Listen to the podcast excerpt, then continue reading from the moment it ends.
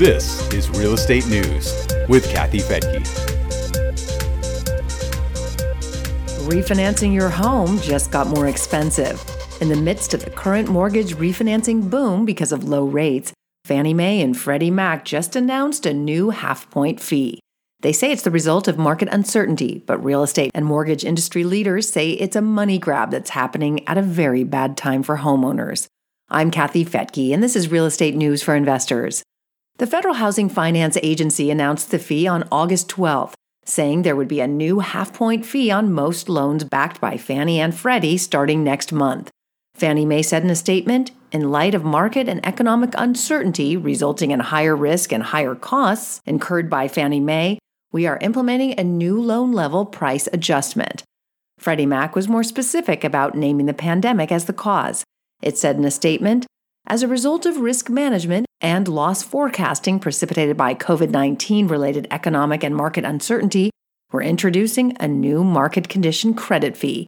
Even more to the point, the FHFA is calling it an adverse market fee due to COVID related losses. The extra fee is expected to add about $1,400 to an average loan. Housing Wire offered an example saying the fee for a loan of $291,000 which is the median price of a new home in the second quarter, would be $1,456. The fee is not being imposed on new purchase loans, only on refis. It's not going into effect until September 1st, but that's only a few weeks away from now. Homeowners with loans that are currently locked would probably avoid paying the fee, even if it closes after September 1st. But lenders may still have to cough it up.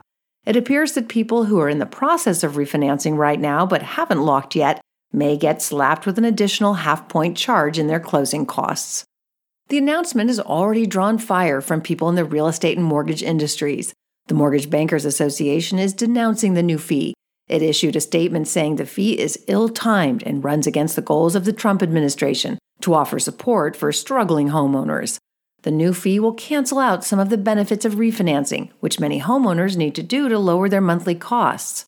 The MBA went on to say that recent refinance activity has not only helped homeowners lower their monthly payments, but is also reducing the risk to the GSEs and taxpayers. It says at a time when the Federal Reserve is purchasing $40 billion in agency MBSs per month to help reduce financing costs for mortgage borrowers to support the broader economy, this action raises those costs and undermines the Federal Reserve's policy. The association is strongly urging the FHFA to reverse the decision.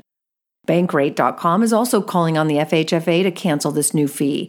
The lender's chief financial analyst, Greg McBride, was less than kind, saying the new fee does not pass the smell test.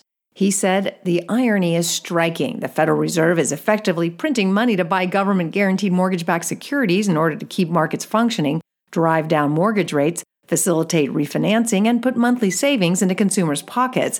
And now the FHFA wants to grab that savings from the consumer and put it into Fannie and Freddie's coffers. Bankrate.com says the additional half point will extend the time it takes to break even on the loan, which may discourage borrowers from much needed refinancing. It even suggests that they abandon their refinancing plans because of the added cost. The National Association of Realtors has also expressed opposition to the new fee. NAR President Vince Malta says it's especially troubling since the GSEs use their profits from refinances to support homebuyers in underserved markets, meaning those communities already suffering the most will be harmed the most by this action. The California Association of Realtors also weighed in. CAR president Jeanne Radsick says lenders have already begun to rework their rate sheets and are passing the higher costs onto borrowers. She says it's an attempt by the FHFA to place more priority on plans to remove Fannie and Freddie from conservatorship than the need to help homeowners with affordable financing. You'll find links to all the fee announcements and industry responses on the blog page for this podcast at newsforinvestors.com. I'm Kathy Fettke, and thanks so much for joining me here on Real Estate News for Investors.